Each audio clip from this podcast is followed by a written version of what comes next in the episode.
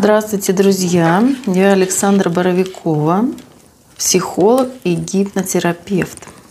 И последние эфиры, связанные с э, эмоциональной зависимостью, ее проработкой, признаками эмоциональной зависимости, да, теми, э, скажем так, э, типами личности, которые склонны в нее впадать, и связь эмоциональной зависимости с границами – много, многие другие аспекты этой распространенной в наше время проблемы.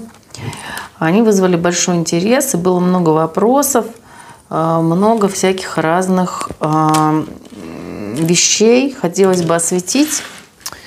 И вот один из вопросов, который мне тут недавно женщина задала, а что, собственно, вы делаете, как вы проводите эту терапию, гипнотерапию, конечно же, поскольку я все-таки гипнотерапевт и э, как это прорабатывается, как это на самом деле делается.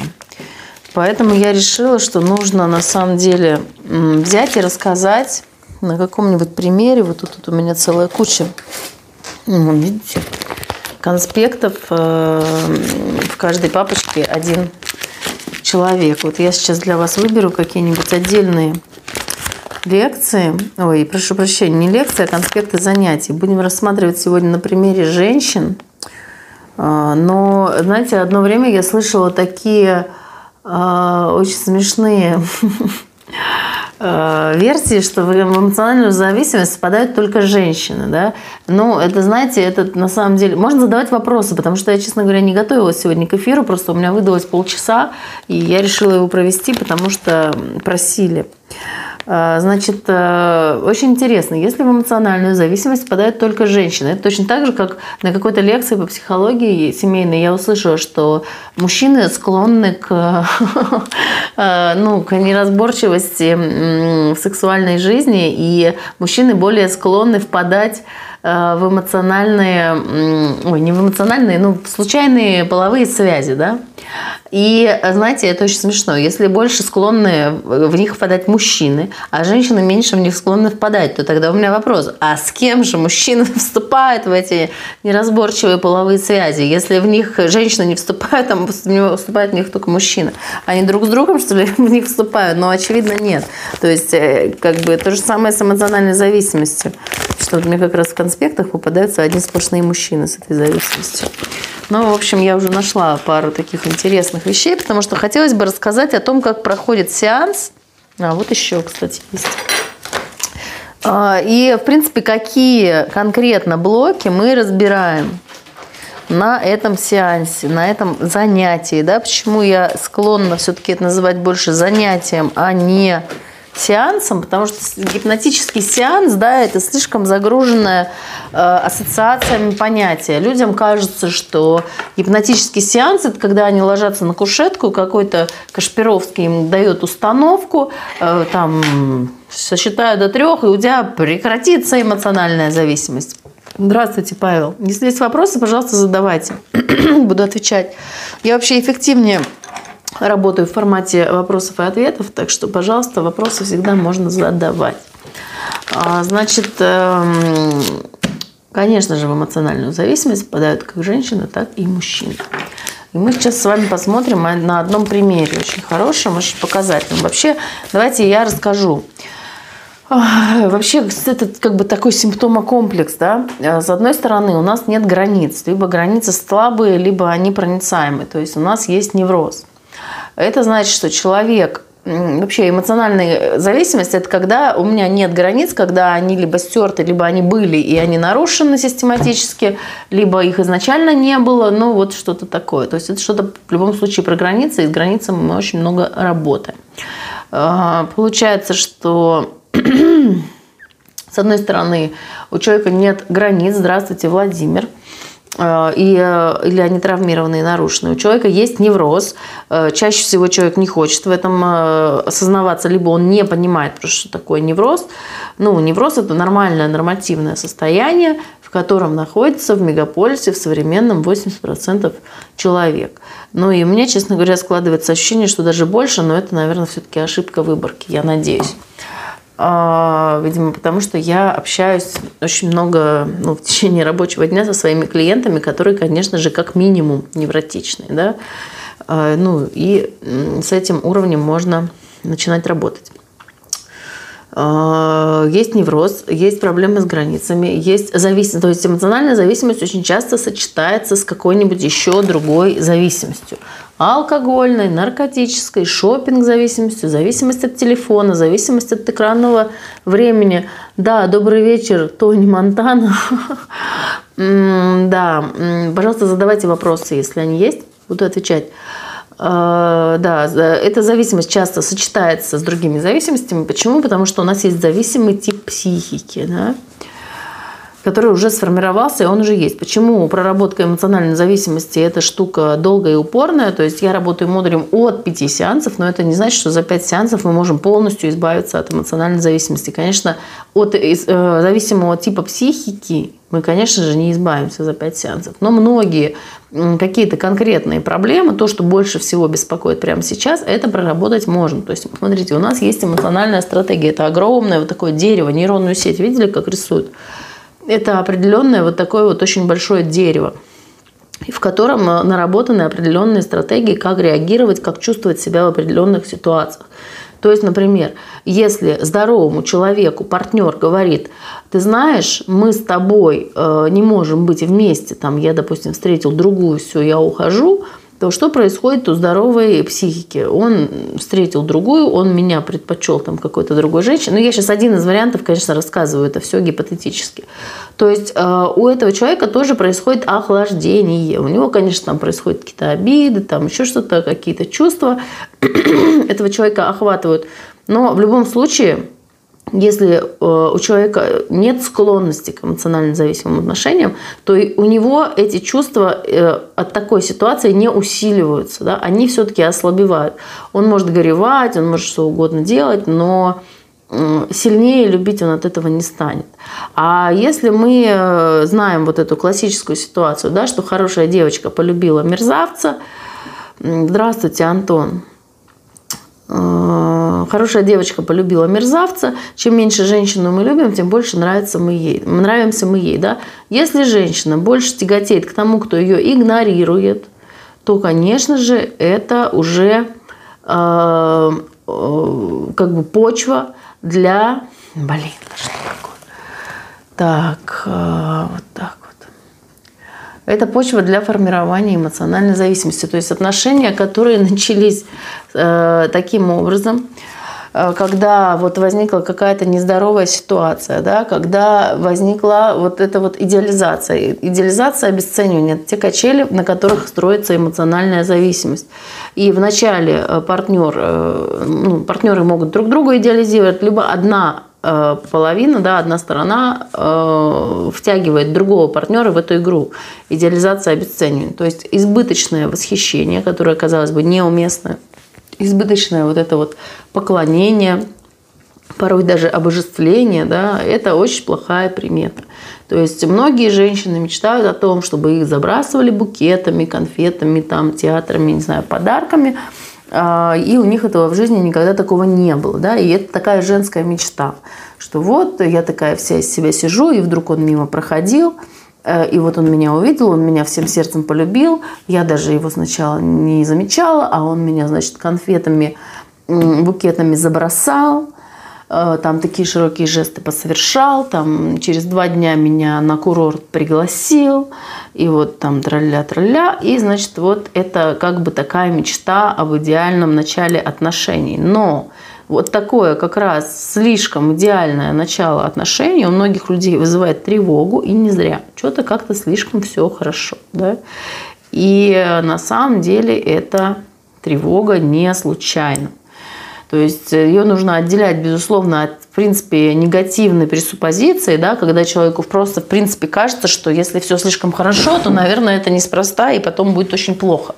То есть вопрос в том, кажется ли человеку так все время и в разных жизненных ситуациях, да, что я не люблю, что слишком все хорошо, э, я стараюсь избегать такой ситуации и там слишком сильно не хвастаюсь, что у меня все хорошо идет, да, для того, чтобы не спровоцировать, чтобы все плохо не стало. Это негативная пресуппозиция. Что-то как-то подозрительно все хорошо. Но если это проявляется только в этих ситуациях, да, то это как раз-таки объяснимое и понятное тревога, потому что находясь рядом с абьюзером, с потенциальным абьюзером, с потенциальным человеком, да, абьюз, напоминаю, это психологическое насилие, газлайтинг, напоминаю, если кто не знает, это, это название фильма «Газовый свет», где муж подкручивал газовые фонари, убеждая свою жену в том, что она сходит с ума и что на самом деле свет горит так же, просто ей кажется, что он меньше горит. Вот я тоже так умею делать. Вот смотрите, видите? Вот я могу нажимать, у меня тут есть такой пульт. Э, буду нажимать на этот свет, и кому-то будет казаться, что меняется да, освещенность. Вот. А я, допустим, буду говорить, что нет, что она не меняется, что все остается точно так же, но это вам кажется, да, это называется газлайтинг. Когда жертвы говорят, что тебе кажется, что чего не было, там, что тебе показалось и так далее. Это очень страшный инструмент манипуляции, особенно он страшный на детях, Потому что эмоциональная зависимость бывает не только между партнерами, эмоциональная зависимость бывает между родителями и детьми, между братьями и сестрами и так далее. То есть, э, когда, допустим, вот, например, газлайтинг, допустим, мама с папой ругаются ночью, страшно, да, ругаются, там, не знаю, дерутся, кричат, плачут и так далее. Ребенок это все слышит, он просыпается, ему страшно. Потом утром он маме говорит, мама, я слышала, что вы с папой ночью дрались. А, мама говорит, нет, дорогая, тебе показалось. Ничего не было, тебе приснилось. С одной стороны, нам кажется, что мама действует из наилучших побуждений, но на самом деле мама таким образом, к сожалению, формирует своей дочери потенциальную почву для эмоциональной зависимости, формирует вот этот вот тип психики «Добрый вечер, Артур». А, потому что почему? Потому что человек начинает сомневаться в себе. И у нас возникает вот самая главная такая, э, что я сегодня не собранная. Э, ладно, э, основа, да, мне показалось, могу ли я доверять своим чувствам, могу ли я доверять своим ушам. Вот я слышала ночью, да, что мама с папой ругались, что там был какой-то грохот. Мне страшно было, было. А мама говорит, что это мне все показалось, что это мне все приснилось. Но я же отличаю, когда мне приснилось, а когда нет. То есть в 5 лет и даже в 3 года ребенок уже прекрасно понимает, когда ему приснилось что-то, а когда нет. Но смотрите, что происходит, когда трехлетнему ребенку мама говорит, тебе это приснилось. У ребенка стирается граница между явным и э, неявным, да, между сном и бодрствованием, между тем, что показалось, и тем, что приснилось, между тем, что я слышала своими ушами, и тем, что мне показалось, что это натуральный газлайтинг. То есть, по сути, метасообщение, которое уходит бессознательное, не верь глазам своим, не верь ушам своим, не доверяй тому, что ты слышала, не доверяй своим чувствам, да, органы чувств, а доверяй моим словам. И для ребенка авторитет старших, он непререкаемый. И ребенок верит в это все. Ребенок верит, что да, мне приснилось. И, конечно же, потом, когда такая женщина вырастает, и она э, встречает абьюзера, который говорит ей, э, нет, у меня не было блесток на щеке, тебе показалось. Какая еще другая женщина? Ты такая подозрительная. Э, тебе показалось, ты все сама придумала. Да тебе приснилось. Какие блестки у меня здесь могли быть? Ничего у меня такого не было. Да? И нормальный человек, он говорит, э, ну нет, мне не показалось, а у тебя там были блестки, да, все достаточно просто. А если человек привык сомневаться к себе, если его воспитывали таким образом, что не верь тому, что ты видишь и слышишь, а верь тому, что я говорю, то такая женщина, она поверит в то, что ей это показалось. Да? Меня обманывать нетрудно, я сам обманываться рад. Александр Сергеевич писал. То есть э, это женщина, которая хочет быть обманута. Это та женщина, которая, с одной стороны, ненавидит своего мужа, который ей изменяет, а с другой стороны, она закрывает глаза на его обман по какой-то причине. Да? И слава богу, если это только измена, а если это какое-то насилие над детьми психологическое, физическое или, не дай бог, еще какое-то другое. Да?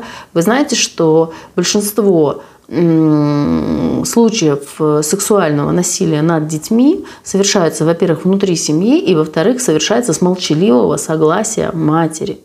То есть это, как правило, точно такая же эмоционально зависимая мать, которая, которой вот этот вот отец или отчим, да, говорит, что все в порядке, что тебе показалось, ничего такого не было, ты сумасшедшая, ты с ума сошла, да как тебе это вообще в голову могло прийти?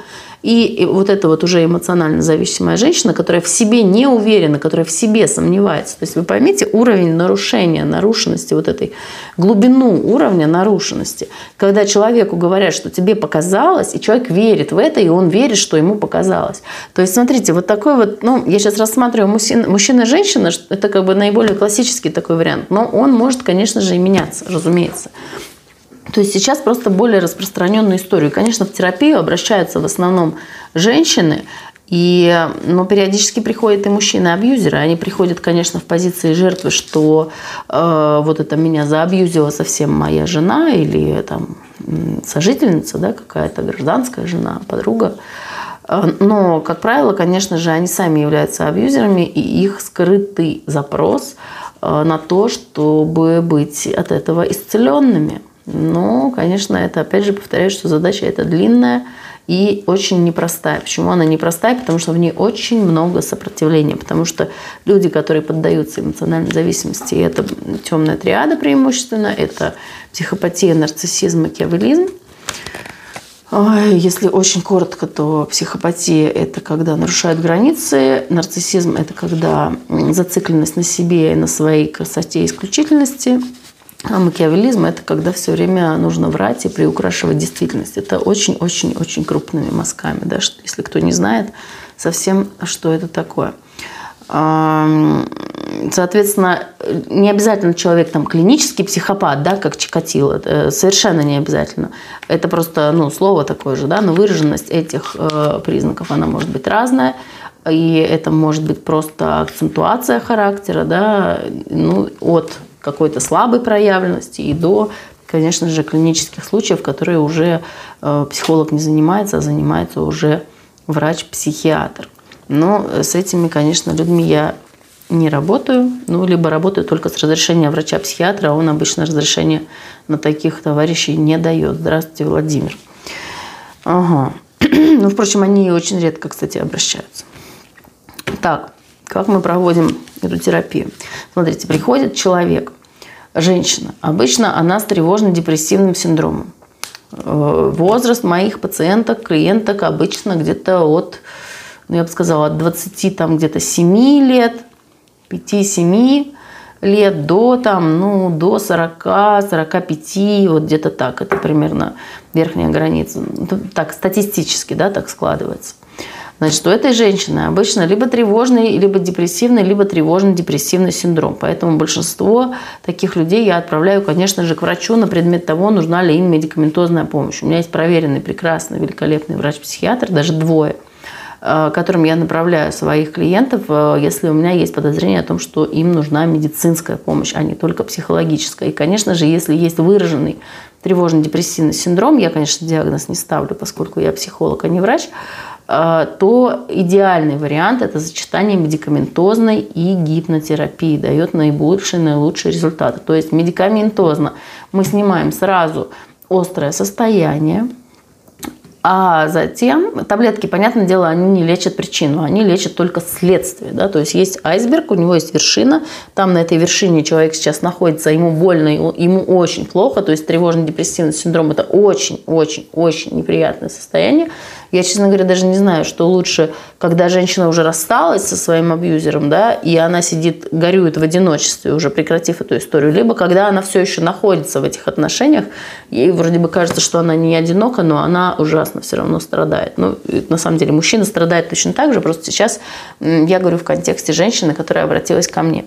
Да, какие симптомы есть у этого состояния? То есть человек очень часто живет, и он вообще не знает, он приводит, приносит мне для проработки вообще какие-то другие другие задачи, там, деньги там проработать, там, не могу найти себя, там, самооценка там какая-то слабая, или там, э, вот еще что здесь у нас, давайте я вам прям открою, да, диагностику и скажу, что типично на что люди вообще, в принципе, жалуются. Э, да, тревожное состояние, там сложно с людьми, я чувствую себя, как будто я не я, да, Могут быть и суицидальные мысли, но чаще всего, конечно, э, э, если у нас есть суицидальное какое-то поведение, то это сразу же к врачу. Если это только какие-то мысли о том, что жить не хочется, да, то это все еще ко мне. А если что-то более серьезное, то, конечно, необходимо прежде всего медицинская помощь для того, чтобы вытянуть баланс нейромедиаторов, чтобы человек, по крайней мере, не так плохо себя чувствовал, да, на этой вершине айсберга, там, где ему очень плохо, чтобы он почувствовал себя лучше для начала, а потом уже мы можем работать с этой причиной, да, потому что, смотрите, когда человеку плохо в моменте, очень сильно плохо. Вот представьте себе, ну, я думаю, что на этот эфир пришли люди не чуждые темы эмоциональной зависимости, да, скорее всего, любовной вот этой страшной болезни, да, именно когда человек зависим от своего партнера, то есть я понимаю, что этот человек мне вредит, он делает мне больно, он делает больно там, может быть, даже там моим близким, он, мне не полезно с ним оставаться, да, но все равно я остаюсь с ним снова и снова. Очень важный симптом – это постоянный сход-расход постоянно, вот я принимаю решение, что все, я ухожу, это поведение для меня недопустимо, потому что мои границы постоянно нарушаются. Я принимаю решение расстаться, я ухожу, потом партнеру стоит там позвонить мне один раз, или я сама даже ему позвоню, да, и отношения очень быстро восстанавливаются. Порой клеем для этих отношений служит сексуальность. Там в этих отношениях во многих случаях, ну, не скажу, что во всех, но во многих случаях очень яркие бывают сексуальные отношения, которые склеивают эти, эту всю историю, и у людей формируется сексуальная зависимость, да, то есть зависимость от вот этих очень ярких интимных переживаний. И, конечно, а, это очень сильно их э, удерживает вместе. То есть получается, что вне постели у них какие-то очень плохие отношения, и они очень сильно страдают, а в интимной сфере у них прям там идеальная гармония, все там просто супер-мега хорошо, и эти люди думают о том, что они больше не найдут себе таких прекрасных партнеров, которые будут давать им такую прекрасную разрядку да, сексуальную. Но они совершенно не учитывают чаще всего того факта, что для того, чтобы э, вот эта сексуальная разрядка была такой интенсивной и такой классной, и давала бы так много эндорфина, нужно, нужно чтобы было что разряжать. Да? То есть сначала они нагнетают вот этот вот стресс, да, э, а потом, когда они его разряжают, да, то это приносит большое удовольствие. Но извините за метафору, это похоже на то, как если бы человек там очень долго не ходил в туалет, да, для того, чтобы накопить побольше, чтобы потом, когда он будет разряжаться, да, ему было бы побольше удовольствия. То есть это примерно процесс такого же уровня. Да, то есть приходит человек, да, женщина, она жалуется вот, ну, совершенно часто на что-то другое, да. Вот смотрите, кстати, типичный набор симптомов. Вот я открыла диагностику. Как только понервничаю, болит желудок. Да, это может быть проблема вообще с желудком, вообще с желудочно-кишечным трактом, скажем они типичны. Либо это болит желудок, какие-то гастриты, именно связанные гастриты на нервной почве, то есть психосоматические. Психосоматические – это когда связано с психологической причиной. Вот вы понервничали, обострился симптом. Это психосоматика. Но при условии того, что вы обследуете, у вас там все, в принципе, более-менее в порядке. Второй вариант может быть это запор э, многодневный, когда человек там э, не может или терпит, опять же, да, как я сказала, уже до последнего, чтобы там не ходить в туалет, а потом у него пропадают позывы, потому что расширяется этот эм, кишечник расширяется, и позывы просто пропадают. Э, такое очень распространено. Запор, наверное, на первом месте, а на втором месте эм, два вида есть СРК, синдром раздраженного кишечника, либо запор, либо понос. А еще может болеть желудок. Ну и там дальше вариантов, в принципе, много. И все это происходит на нервной почве. Просто запор, ну если понос, допустим, и гастритного характера боли можно связать с со стрессом, то запор чаще всего со стрессом люди не ассоциируют, потому что это э, хронические спазмы э, кишечника э, в связи со страхом преимущественно, да, ну, мы будем говорить со стрессом, потому что природа стресса может быть разная. Но в данном случае чаще всего это страх. Страх остаться одной, страх разрыва, страх быть брошенной, э, страх быть покинутой, там, страх там, еще чего-нибудь. Да? Э, страх физического насилия со стороны партнера. Да? Но физический страх обычно не такой сильный, как страх вот этот эмоциональный, связанный с чувствами одиночества, брошенности, ненужности, все вот это вот прочее. Э, соответственно, это чувство страха, оно уходит в тело, потому что оно не проживается эмоционально. И кишечник вот так вот вот так вот просто в течение жизни, да, многолетние вот эти вот спазмы, там прессуется вот это кишечное содержимое, отмирает потихоньку эти волоски, которые должны э, ну, передают не волоски, а передают гладкая мускулатура. Но, в общем, волоски вот эти, которыми выслана поверхность э, желудка и кишечника. И в эмоционально-образной терапии очень часто женщины проговаривают, что это чувство похоже на комок каких-то скомканных волос. Да? Допустим, у меня там ком в горле или ком в груди. Это какие-то волоски. Это как будто когда кошка вылизывает, да, и вот у нее вот это все. Или это какой-то ком там волос с какой-то слизью, там еще что-то. Это когда я спрашиваю, на что похоже это чувство. То есть вот эти волоски, они там постоянно возникают. Соответственно, на фоне этого частенько возникает анемия, чаще всего слабая, то есть анемия бывает легкая, средняя, тяжелая. Часто она бывает легкая из того, из того, с чем я сталкиваюсь. Легкая при анемия неустановленного генеза. То есть Почему анемия, никто не знает. Там, приходится периодически там, принимать железо или пить препараты. Это вот типичнейшие симптомы. Да? Так, э, плохо, соответственно, это вот то, что связано с депрессией. Дальше.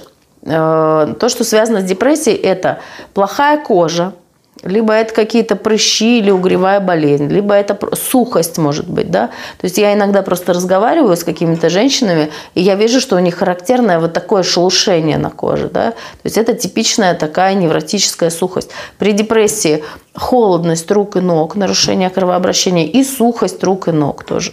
И при тяжелых, средне-тяжелых депрессивных состояниях может быть еще на коже головы именно ассоциировано со стрессом возникает такая штука, ну, типа сибарей, да, то есть это как не перхоть, а это как очень-очень сильная перхоть, то есть такое шелушение на коже. Это ассоциируется больше все-таки с депрессией. Так, э, боли в опорно-двигательном аппарате. Обычно это либо зажимы в области плеч, грудной отдел, да, соответственно, это может влечь за собой то есть где-то здесь тревога сидит. Ну, это да, это больше тревожная история в области плеч. Э, тревога сидит, мы эти мышцы вот так зажимаем, чтобы тревогу не чувствовать. Или вот так, да, что еще чаще, как собака, вот это вот ощетиненная. Э, в связи с этим дальше бруксизм, типичная проблема сжатые вот эти челюсти, да, это может быть как по ночам, так и днем. Другое проявление бруксизма – это когда человек вот эти губы постоянно себе кусает, да, э, внутреннюю поверхность рта. Потом что еще? Э, мигрени, конечно же, да, то есть какие-то напряжения, головная боль, напряжение или мигрень, или зажимы в шее, или зажимы вот здесь вот в плечах, или вот эти опоясывающие боли и так далее. Дальше боли в пояснице. Тоже типичный вот этот вот прям круг симптомов. Дальше тревожная история. Тревожная история – это всевозможные навязчивые движения или мысли. Это грызть ногти, это по 10 раз проверять, закрыла ли дверь и выключила ли воду там, или утюг, или что-нибудь еще. А, какие там еще у нас есть типичные, а, типичные истории. Так, ну вот в этом в этой диагностике у меня больше нет. А, ну типично, кстати, интерес к эзотерической всякой, э, там, каким-нибудь картам, да, к эзотерической теме, каким-нибудь картам, какому-нибудь там гаданию, какому-нибудь там, не знаю, теле, телегадания, да, когда там куда-нибудь звонят, астрология тоже, в общем-то, в этой истории. Это все, в общем-то, в, в этом синдроме состоит. Так, что у нас тут еще? Какие еще признаки могут быть? Так, шелушение, вот как раз здесь женщина рассказывает. Э, шелушение, мышечные боли, я сказала, шею подклинивает, да, то есть постоянные массажисты, остеопаты, какие-то вот э, методы, да, то есть йога – это наиболее э, удачный и приятный вариант, если женщина занимается йогой, да, но обычно как раз при тревожно-депрессивных этих состояниях тяжело чем-то вообще системно заниматься. Поэтому у нас следующая группа симптомов – это нарушение концентрация внимания, нарушение памяти, апатия, не хочется ничего делать, хочется без конца сидеть в телефоне, листать эту ленту. И даже если человек уже ловится на том, что ну все, я уже не хочу, мне уже надоело, он все равно вот так вот продолжает листать, листать, листать. Почему? Потому что это как грызть ногти, понимаете? Это снимает тревогу. А, дальше что? вот это весь э, когнитивные функции в зависимости от степени нарушенности. Если сильная нарушенность, то э, сильное расстройство памяти, внимания, концентрация расстройство вообще, в принципе, направленной деятельности, да, прокрастинация очень сильная, то есть э, хочется что-то делать. Это как лень. Прокрастинация – это как лень. Но только лень – это когда мне не хочется это делать. А прокрастинация – это когда я хочу это сделать, мне надо это сделать, но я не могу за это приняться. Я не могу за это приняться, потому что я тревожусь. И я не могу перестать тревожиться, да, хочу перестать тревожиться, чтобы начать это делать. Э, не могу начать это делать, потому что тревожусь. Вот такой вот замкнутый круг, да, и то есть прокрастинация это и есть тревога, это вот это состояние от того, как мне надо начать это делать, до того момента, когда я все-таки это сделаю. В последний момент это откладывание на последний момент, и, соответственно, тревога пропорционально этому тоже нарастает. Э, нежелание ничего делать, да, апатия. То есть, если у нас депрессия сильно выражена, то человек может весь день пролежать просто на кровати, глядя в стену. Вот это уже совсем плохо, да. И одно дело, если человек смотрит телефон или читает книгу, это еще полбеды. Но если человек смотрит в стену, это однозначно врач и таблетки. Однозначно врач и таблетки. Э, не нужно бояться врача-психиатра, потому что есть у нас предубеждение в стране, что врач-психиатр, он лечит только шизофреников, если у них уже там голоса и галлюцинации, и они уже в шапочке из фольги ходят. Это не так. Есть так называемые расстройства малой психиатрии. Да? Это неврозы, это тревожные, депрессивные состояния, это всякие там обсессивно-компульсивные расстройства, когда люди там навязчиво, не знаю, ходят по квадратикам или э, по 300 раз в день там подкручивают газ. Когда я говорю 300 раз, я не преувеличиваю, да, то есть это действительно происходит огромное количество раз. Или там фанатично по линеечке что-нибудь выстраивают. Ну, в общем, есть группа целая расстройств, да, которые относятся к малой психиатрии, и тревога, и депрессия к ней относятся, и лечит их врач-психиатр. Обычно люди с этими расстройствами идут к неврологу, это неправильно. Неврологи тоже назначают эти препараты, но лечить ими они не умеют, только потому что они просто на этом не специализируют, их этому никто не учил. Не нужно бояться врача-психиатра, если вы не доверяете врачам из горбольницы, что, в принципе, порой, к сожалению, обосновано, пожалуйста, обратитесь ко мне, я вас направлю к хорошим проверенным специалистам. Ага, а, да про депрессию и про тревогу, да, какие еще симптомы могут быть. Э, могут быть проблемы в коммуникации да, с друзьями, потому что э, одним подругам э, мы уже прожужжали все уши с историей своей любви неудачно, и эти подруги уже не хотят нас слушать, потому что они уже нам говорили, что да бросай ты его, там женщина его бросает, подруга говорит, давай, я для тебя все сделаю, я тебя сейчас спасу, и приходи ко мне домой, поживешь пока у меня, там, бла-бла-бла. Она, значит, говорит, ой, у меня нет денег, он забрал у меня там все карты, да, но финансовое насилие тоже очень распространенная форма. Он не дает, он там не, не разрешает там что-то еще. Э, хорошо, давай, я дам тебе денег, я дам тебе жилье, я дам тебе работу, я все тебе дам. Женщина уходит, говорит, да, все, он там меня поднял руку или там еще что похоже. А потом она точно таким же энтузиазмом возвращается к нему обратно. Соответственно, эта подруга, она уже помогать ей, конечно же, не хочет. Она говорит, ну ты долбанутая, блин, он тебе такое сделал, зачем ты к нему возвращаешься? Зачем она к нему возвращается? Потому что есть зависимость. Точно так же, как э, наркоман – снова и снова употребляет наркотик не потому, что это хорошо, не потому, что ему нравится, э, хотя, ну, наверное, ему нравится, да, потому что это процесс все-таки в головном мозгу уже патологический. Э, в головном мозгу развивается практически такой же патологический процесс с той разницей, что наркотик – по крайней мере, можно уехать в монастырь, можно запереться в камере одиночки, можно переехать в другой город, где ты не знаешь, где раздобыть этот наркотик, там, или в деревню, где его никто никогда не видел, и некому класть закладки. А вот э, эмоциональная зависимость у нас всегда с собой – мы всегда можем сесть, пожалеть себя, и эмоционально зависимые граждане занимаются тем, что представляют себе своего партнера, который их уже там и бил, и из дома выгонял, и что только не делал. и представляют себе, и мечтают о том, чтобы снова и снова вернуться к этим отношениям, да, потому что э, вот эта вот э, система подкрепления, к сожалению, так работает. Ну, к сожалению или к счастью, я уж не знаю. В общем, смысл остается такой же. Значит, давайте теперь все-таки перейдем к тому, как у нас проходит терапия. Сначала я делаю диагностику, то есть я очень много всего выспрашиваю по здоровью, по истории жизни. Да, детство, конечно же, тут тоже типичное. Обычно это родители либо алкоголики, либо наркоманы, либо психически больные, либо самый такой вариант light – это родители здоровые там и без зависимости, но сами находящиеся в эмоционально зависимых отношениях. Чтобы дополнительно зависимости никакой не было, это редко бывает. В основном, конечно, есть еще какая-нибудь зависимость хотя бы у одного из родителей. Поэтому детство я выспрашиваю достаточно подробно, выспрашиваю, что там было, как там травмировали детей, да, и если там с ребенком происходит какой-то трэш по типу того, что девочку-подростка отправляют э, усыплять там собаку, которую любили всей семьей, а почему-то папа и мама не нашли возможности сделать это сами и отправили этим заниматься ребенка, да, то есть семья полноценная, никто не пьет, никто не наркоман, не алкоголик, никто не сумасшедший. Но вот тем не менее в семье происходит вот такая вот хрень. Ну или там, я не знаю, в пять лет ребенка там выгоняют там из дома, не знаю, на лестничную клетку там в одних трусиках, да.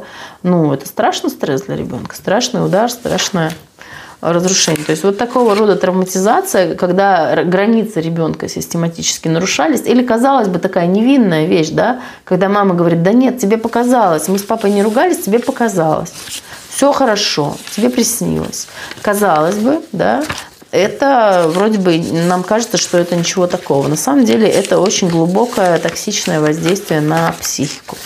Вот смотрите, а, да, вот, допустим, женщина приходит с этой зависимостью. Вот мы с ней провели диагностику, решили, что все, ей подходит гипнотерапия, выбрали формат работы.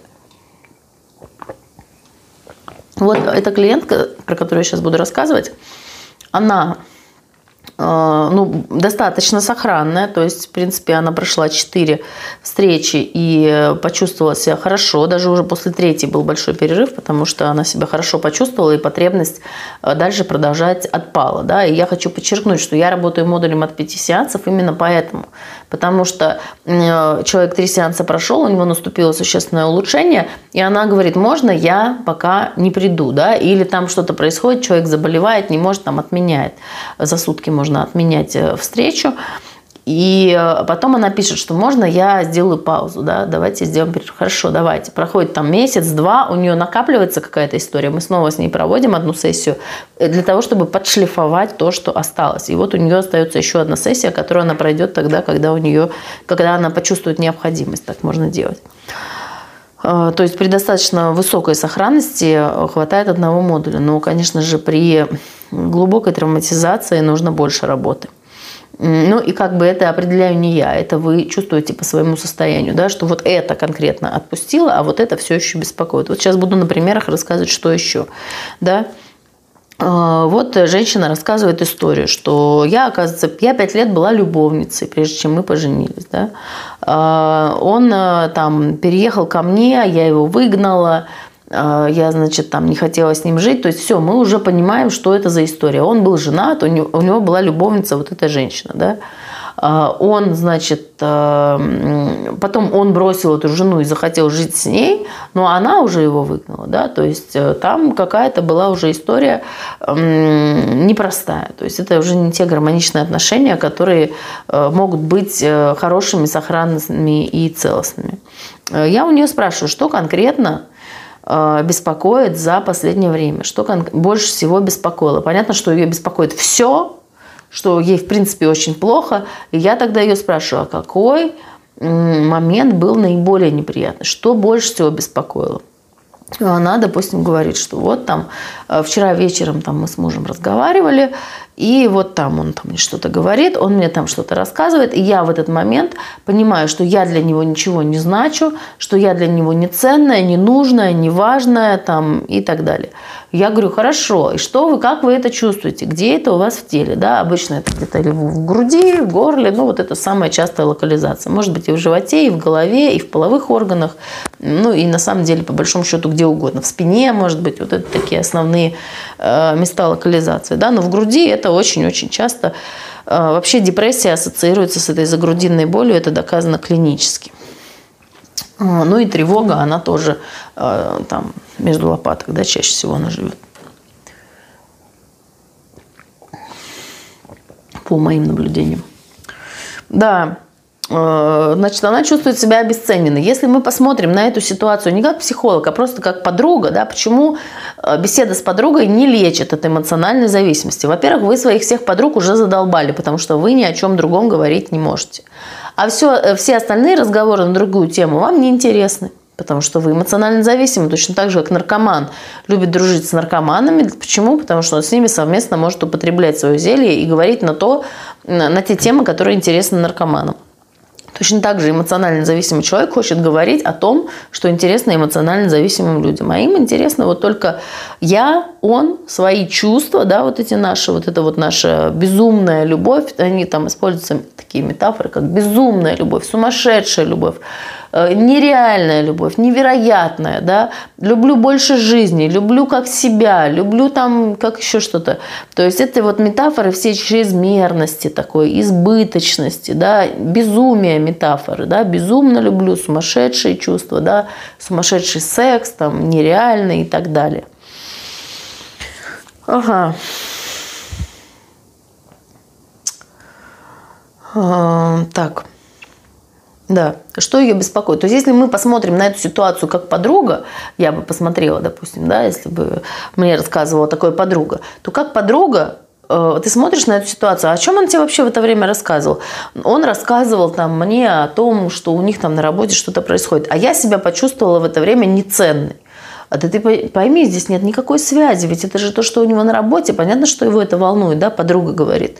Но для психолога понятно, что здесь не должно быть никакой связи, не подразумевается, здесь не обязана быть какая-то логическая связь. Человек, находящийся в эмоциональной зависимости, он живет чувствами своими, он живет своей тревогой, своим одиночеством, либо своим страхом одиночества. То есть, по сути, когда вот это вот сошлись, разошлись, уже происходит там больше пяти раз – то человек уже живет как бы одновременно и, и с ним, и без него, да, то есть постоянно происходит вот это вот колебание, то есть где-то в какой-то части моего сознания я уже разведена, да, либо я ухожу, либо я ушла, то есть э, если вы там сошлись и разошлись больше одного раза, все, больше этого не делайте.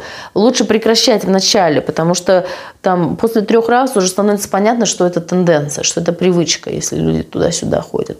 Либо если вы готовы с этим смириться и сказать, да, у нас такие отношения, что мы постоянно сходимся и расходимся, и вас обоих, подчеркну, обоих это устраивает, и вы согласны в этом жить, Вопросов нет, живите в этом, то есть это тоже делается, да, мы просто э, в гипнотерапии или просто в психологических консультациях отрабатываем принятие той ситуации, которая есть, обоими партнерами.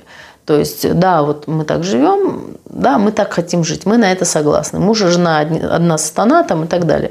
Но эти э, отношения нам причиняют страдания, но мы не хотим их разрывать. Если это осознанное решение – то это ну, одной проблемы меньше.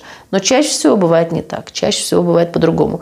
Я его ненавижу, я хочу с ним расстаться, он меня не любит, он мои границы нарушает, он мне не делает то, что я хочу, э, он мне цветы не дарит там, или подарки не дарит, или там кому-нибудь другому, там, своей маме там, дарит больше, чем мне, это ревность, зависть или своей маме, или своим детям, или нашим общим детям, да, запросто может быть все это перечисленное, или там он в выходные вместо того, чтобы пойти со мной на романтическое свидание, поехал к маме на дачу. Все, я чувствую себя одинокой, покинутой, разбитой, я собираю вещи и уезжаю там, не знаю, на свою квартиру или к маме, или там в гостиницу, или еще куда-нибудь. Чем я здесь помогаю, да? Во-первых, я понимаю всю эту структуру, и я очень много людей информирую о том, что это такое, как это протекает, потому что те книжки, у меня есть и книжки, у меня есть и видеоматериалы, у меня есть аудиолекции, которые можно слушать, которые людям помогают, и я выбираю, они у меня уже подобраны таким образом, что я их посылаю человеку, и человек мне говорит, господи, вы мне послали, вот там просто про меня рассказывают. Ну, и я поэтому и приняла решение тоже про людей, про эти ситуации рассказывать, да, чтобы люди понимали, какие существуют синдромы. Да. Синдром – это совокупность симптомов, и что вот все вместе это составляет один симптомокомплекс, да, потому что люди не, не могут понять, что моя прокрастинация, то, что я не могу взяться на работу, моя сухость э, рук и ног, да, и моя любовь, что это все каким-то образом взаимосвязано. Это человеку в голову не придет. Ну, а в психологии это все хорошо изучено, и психологам, опять же, не всем, а тем, кто на этом специализируется, это хорошо известно.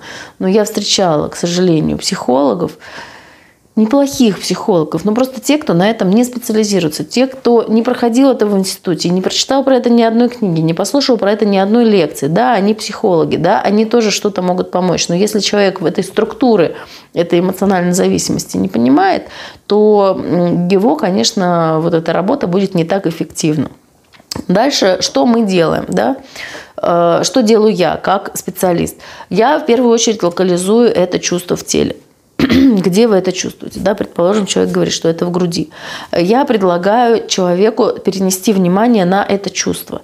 И очень часто женщины, ну и мужчины, неважно, любой человек, находящийся вот в этом неприятном состоянии уже долгое время, он хочет рассказывать мне какие-то обстоятельства, какие-то случаи, как, то, что с ним произошло, какие-то ситуации обидные, да, какую-то предысторию, что вот тут есть, вот, а его мама, вы знаете, а он в детстве, там еще что-то, а до этого, вот два года назад, это все не имеет практически никакого значения. Все, что для меня нужно узнать, я все это спрашиваю на диагностике.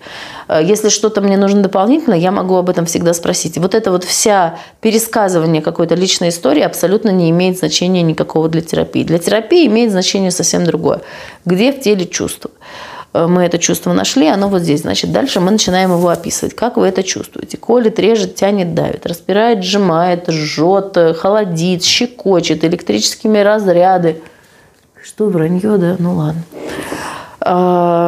Электрическими разрядами как-то э, шевелит. В общем, самые разные вот эти вот э, ощущения и переживания. Да, Э, мы начинаем переносить внимание на это чувство. И когда мы начинаем разбирать, как это чувство, оно, как оно переживается в теле, как человек его ощущает, то внимание, а, автоматически внимание нашего сознания, оно перефокусируется на другое. И уже в этот момент чуть-чуть полегче человеку становится. Когда он переносит свое внимание с обсуждения того, к чему он привык, тому, что, э, того, что беспокоит его обычно – и он переносит внимание на свои физические ощущения. То есть чем глубже уровень нарушенности, это тема одного из будущих эфиров, тем хуже человек ощущает, где у него что в теле. То есть э, это свойственно, конечно же, психопатам в первую очередь. И, ну и там есть определенные разные синдромы вот этой бесчувственности, да, когда человек не может назвать, где у него это в теле. Но у меня есть методики, как это обходить. Э, прекрасно они там потом все это называют. Другое дело, что они свои чувства обесценивают свои, то, что они сами назвали. То есть эти люди, которые говорят, я в теле ничего не чувствую, да. Я говорю, ну если бы у вас была бы вот эта обида где-то в теле, то где бы она была? Ну, не знаю, может быть, в горле, но это я вам так на обум сказал. Это на самом деле, я не знаю, верно это или нет. Может быть, это и неверно, может быть, это я сейчас так просто от ума придумываю. Я на самом деле не знаю. И они начинают обесценивать себя просто по-черному. Я говорю, да ладно, ладно, нормально все. Ну, сказали в горле, и хорошо. Я говорю, а что может усилить это чувство там? Я не знаю, нет, я не знаю. Вы не подумайте, что я что-нибудь знаю. Я ничего не знаю. Я говорю, ну ладно, если вот это там произошло какое-то событие, это чувство усилилось, оно сместилось или там же? Ну, не знаю, может быть, сместилось, может быть, теперь в груди. Но это я не на самом деле. Я не знаю, где это чувство, в груди или не в груди. На самом деле я ничего не чувствую. То есть, и они вот это вот так вот обесценивают. То есть, они скажут, а потом обесценивают. Потом опять скажут, потом опять обесценивают. То есть, ну, это такие психзащиты, в принципе, это нормально. Нормально, если человек потом не обесценит всю терапию, да, потому что, ну, обесценивание – это такая история, которая проецируется на все. В первую очередь она проецируется на самого себя. И, конечно же, люди с эмоциональной зависимостью очень часто этим страдают. То есть обесценивание себя в первую очередь, да, ничтожность или э, грандиозность, да, то есть постоянно эти качели. Я ничтожен или я грандиозен. А, они обесценивают, конечно же, людей, то есть своего партнера, э, начиная там своих родителей, свою мать, отца, там близких, да, своего партнера, мужа или жену, своих детей, там всех, кого они знают, они вот держат на этих качелях э, грандиозность или ничтожность. И после этого после этого они могут обесценивать все предметы, которые у них есть собственность, да, они могут купить там, не знаю, шикарный автомобиль, а потом говорить, что он там паршивый и недостаточно хороший.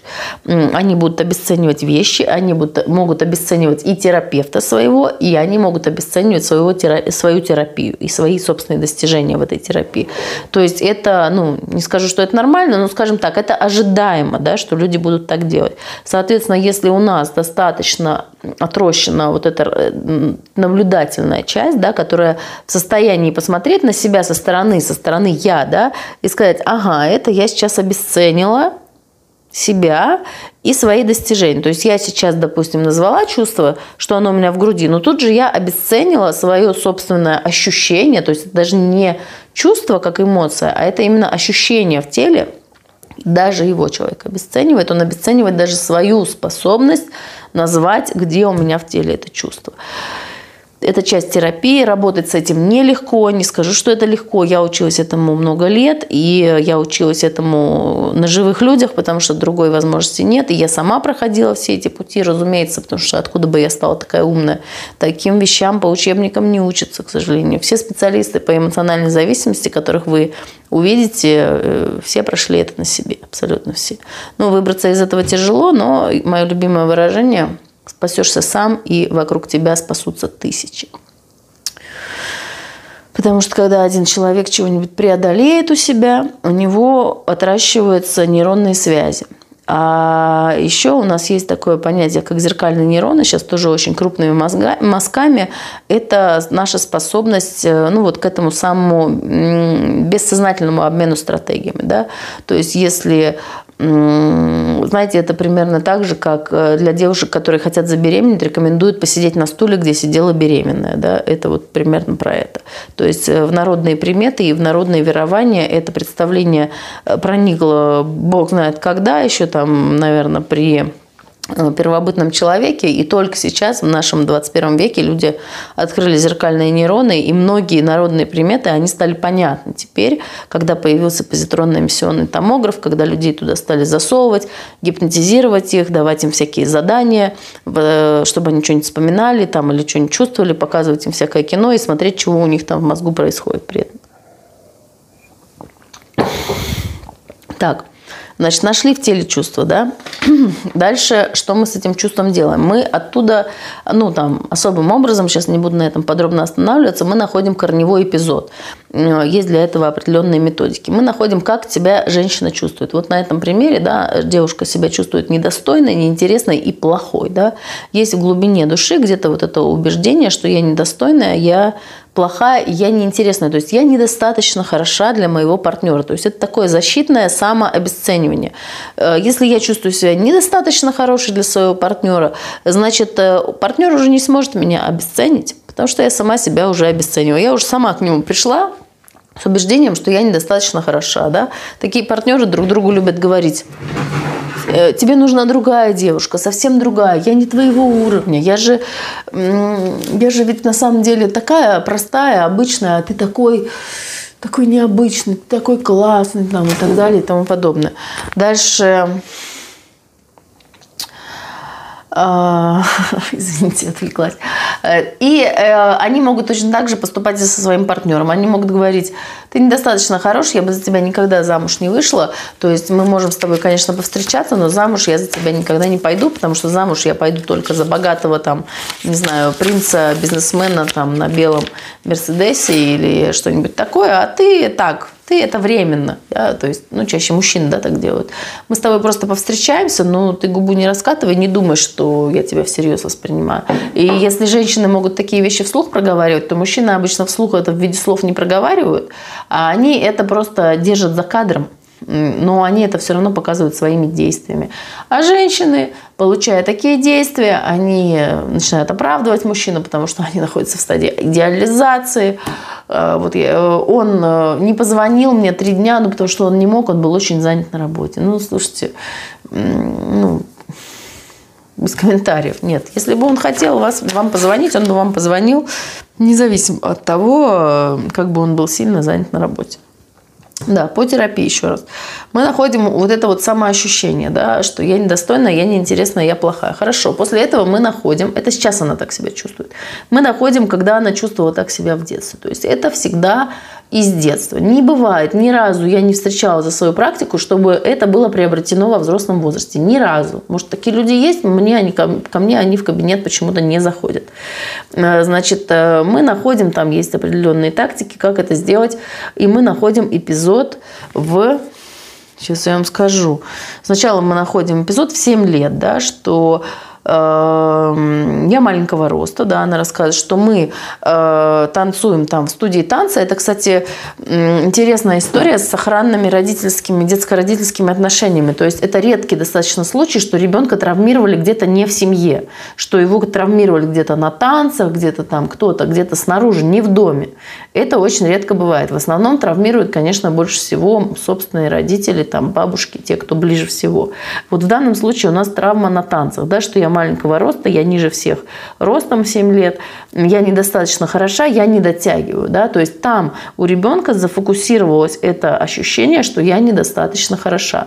И человек пронес это с собой ощущение через всю жизнь. Через всю жизнь.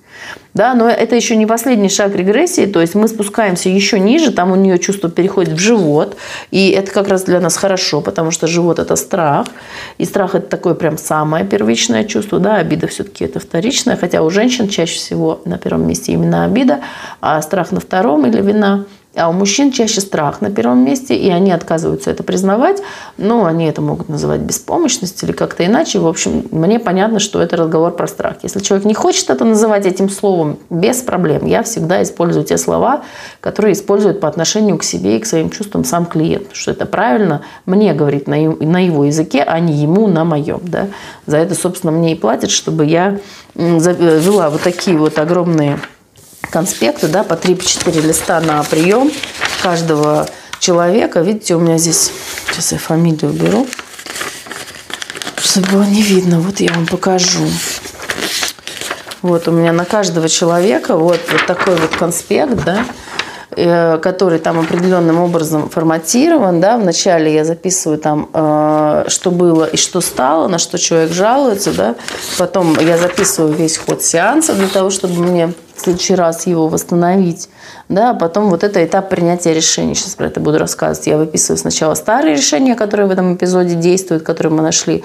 И красным я записываю новые решения для того, чтобы в следующий раз я могла спросить у человека, как они действуют, получила, какие из этих решений новых и выводов простроились в жизнь, какие не простроились, какие сработали, какие не сработали. В общем, э, все это можно будет проверить, да, потому что я все-таки на принципе доказательности э, работаю. Значит, вот нашли. После этого мы сделали еще один шаг регрессии. Это, кстати, редкий случай. Ну, не редкий, нет. Ну, 50% где-то людей э, на первом же сеансе гипнорегрессии попадают сразу в утробу матери или в первый день рождения на свет. Как это происходит, я не знаю. Э, но факт остается фактом, что люди чувствуют себя э, маленькими, они чувствуют себя в утробе матери, даже те, которые были самыми неверующими, вот э, что-то с ними происходит. Я причем не говорю же им отправляйся в утробу матери, да, я им говорю отправляйся в более раннюю ситуацию, связанную с этим чувством. И человек каким-то неведомым образом чувствует себя в утробе матери, ну в животе у мамы, да, мы говорим. Это уже такой более жаргон, жаргон профессиональный. А, да, и там она, она видит там пуповину, она видит там кровеносные сосуды, она чувствует биение сердца. Вот это вот все откуда-то берется. Причем я подчеркну, что э, это люди не какие-то эзотерически ориентированные, да, это самые обычные люди, которые вообще никак не ожидают э, вот это все оказаться и все, все эти образы перед своим внутренним взором увидеть. И это не такие прям галлюцинации, да, как вы видели на сцене у Кашпировского, когда все вот просто, все вот такое реальное, как в настоящей жизни. Нет, не будет это как в настоящей жизни. Наиболее похоже это как во сне будет. Вот э, гипнотический сон же был. Вообще гипноз – это вообще сон. Это как во сне, образы примерно как во сне. Вот если вы закроете глаза и что-нибудь себе представите, да, это примерно будет как во сне. Вот примерно такого же образа, э, такого же, такого же примерно характера эти образы, с которыми человек станет. То есть представьте, что вам приснилось, что вы в животе у мамы. Вот примерно так это бывает ну, насколько я могу говорить по своему опыту и потому, что я вижу здесь у людей. Э, да. Э, значит, дальше, э, что происходит, что мы находим в этом эпизоде? Мы видим, что бабушка подавляет маму, это вспоминает, да, что бабушка ругается на маму, что это не тот муж, что это не тот мужчина, зачем ты от него забеременела, не надо тебе было от него беременеть. Что в этот момент чувствует ребенок? Да, вот смотрите, э, решение, которое принимает э, ребенок в этот момент бессознательно, автоматически. Почему бессознательно? Ну, нету сознания, еще оно не сформировалось, еще мозг, он не работает на том уровне, чтобы принимать какие-то осознанные решения. Это все залетает туда само по себе, потому что страшно маме, значит, э, выделяется там кортизол у мамы, значит, выделяется кортизол и у ребенка. Выделяется адреналин у мамы, значит, то же самое происходит у ребенка, потому что э, общие системы, да, общее эмоциональное пространство, общее вот это вот ребенок получает питательные вещества из организма матери, да, из ее крови. Поэтому испытывает все те же самые эмоции, когда у матери выбрасываются в кровь там определенные гормоны. Вот, пожалуйста, смотрите, какие решения она приняла. Э, первое решение – это прятаться и сжиматься. Да? В таких ситуациях, когда что? Когда э, кто-то ругается, когда кто-то ее не одобряет. Потому что есть слияние «я» и «мама», Значит, если маму кто-то не одобряет, значит, нас кто-то не одобряет. Бояться, когда кто-то сильный меня не одобряет. Э, сделала вывод, что я не соответствую, приняла решение сжиматься, да, то есть вот так вот, да, и, соответственно, во взрослого человека это как выглядит? Когда он там, своим, допустим, зычным, э, низким мужским голосом говорит, там, а что, у нас на ужин сегодня ничего нет? И все, она уп, вот так вот и сжалась, и замерла, и страх чувствует, да, что меня не одобряют, я не соответствую, закрываться. Она приняла решение не слышать, а как э, не слышать реализуется, я вам расскажу. Подскакивает у человека давление, закладывает уши, он фактически не слышит то, что ему говорят.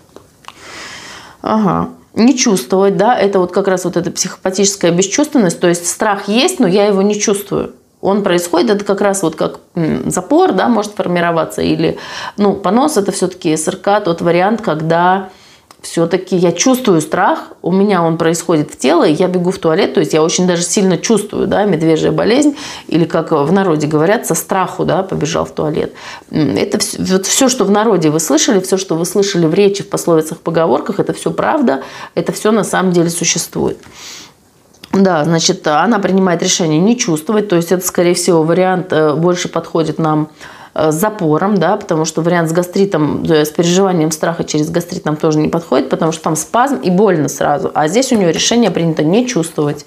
То есть э, разрывается связь между физическим ощущением этой эмоции и ее осмыслением. Да? То есть это как раз-таки самое натуральное вытеснение бессознательное. То есть не осознавать, не чувствовать, э, отвернуться, да, у нее тут решение принято. Дальше она сделала вывод, что я неудобная, я виновата, я маленькая, я беззащитная. Это то решение, как она приняла, себя, э, приняла решение чувствовать себя. Я беззащитной, маленькой, виноватой, и там еще чувство стыда у нас добавляется а, вот это еще не все. Я нуждаюсь в защите, хочется исчезнуть. Вот это самое плохое из этих решений хочется исчезнуть, потому что под вопрос ставится метасообщение «я есть», то есть «я есть» или «меня нет».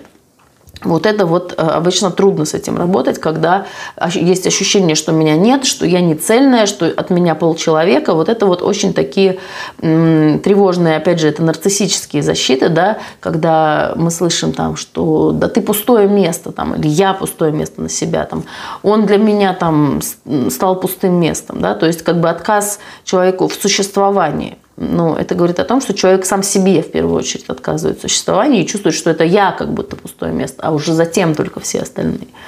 Угу. Так, сделала вывод, что не думать. Кстати, пустой мозг, состояние ступора – это мое любимое. Я очень люблю с этим работать, потому что это очень благодарная работа, как можно человека приучать выходить из этого ступора и действовать вместо того, чтобы замирать. Это я очень хорошо умею делать, поэтому если кто впадает в ступор, пожалуйста, приходите, я вам подправлю.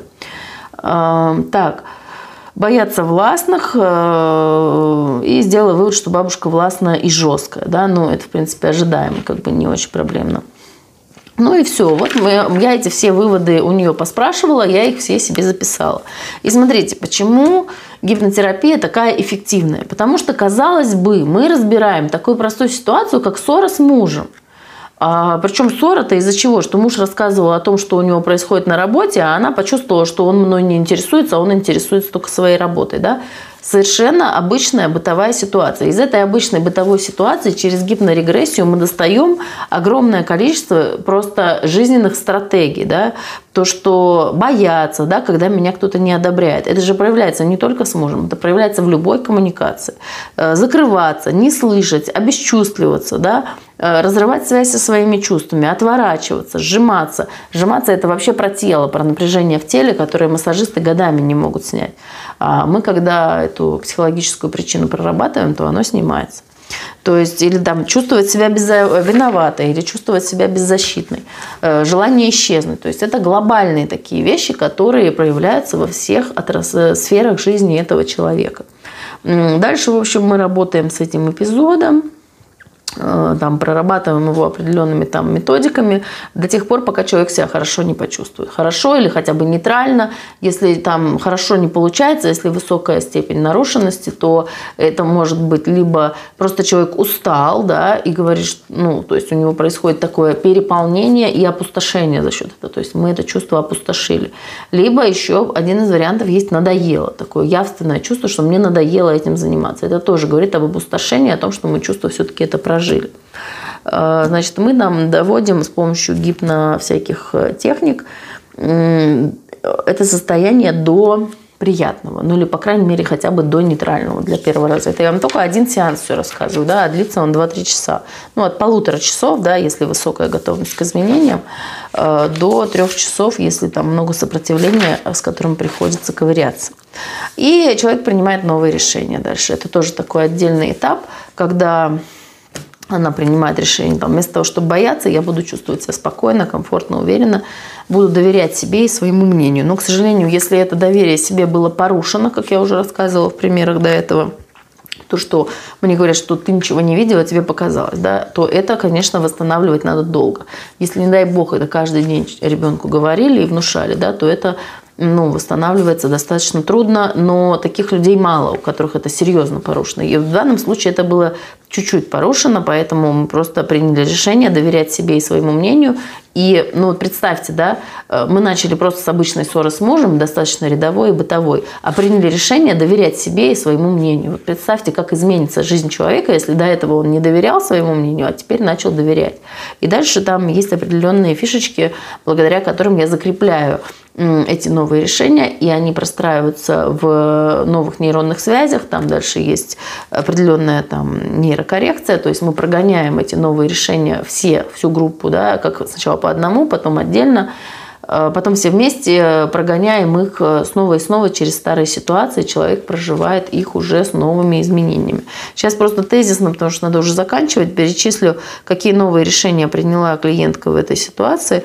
Она приняла решение расправлять плечи, чувствовать себя уверенно, расслабленно, расслабляться. Да? То есть, если она была напряжена, то здесь она принимает решение чувств... Э, расправить плечи и чувствовать себя расслабленно. Я предлагаю ей сделать это сразу же и в этом новом состоянии пройти, прожить, перепрожить перепрожить старую ситуацию.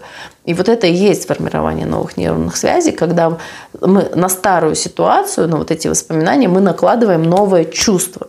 Потому что человек проживал это в страхе, в напряжении, в ступоре и так далее. А теперь, поскольку мы все это опустошили, человек чувствует себя достаточно благостно, достаточно расслабленно, я ему помогаю своими там разными методиками так себя почувствовать.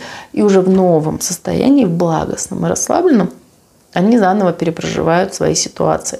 И именно так формируются новые нейронные связи. И мы делаем порой это много раз, много раз, до тех пор, пока у человека не наступит вот это опустошение, и ему уже надоедает, он уже говорит, все, уже отстаньте от меня, не хочу уже этим заниматься. Да? Значит, значит, мы прошли уже достаточно, значит, связи там уже настроились. И бывает так, что человек проходит и 10, и 15 раз, да, это все снова, до тех пор, пока я не буду увидеть, что он проходит это уверенно, да, вот так же, как стишки в школе учили. Э, первый раз вы прочитали, у вас только предварительные нейронные связи, да, потом вы учили, то есть вот когда вы уже выучили стишок наизусть, и он у вас от зубов отскакивает, это значит, что эти нейронные связи уже хорошо наладились. Но опять же, никто не гарантирует, что если вы на утро не повторите, что это у вас уйдет в долговременную память. Поэтому нам нужно обязательно создать положительное подкрепление. Нам нужно сразу же после сеанса пойти и попасть в эту живую ситуацию, посмотреть новую свою реакцию, как она простроилась, чтобы это все сохранилось у нас в долгу. Это уже ответственность клиента. Я всегда об этом, конечно же, говорю, это подчеркиваю.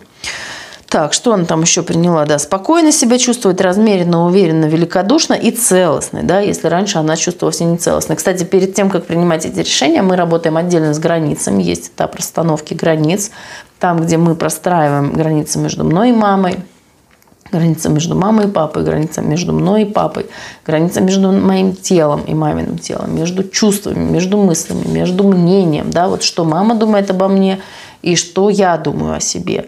Э, какой бы мама хотела, чтобы я была, и какая я на самом деле. Граница между мной и окружающим миром, да?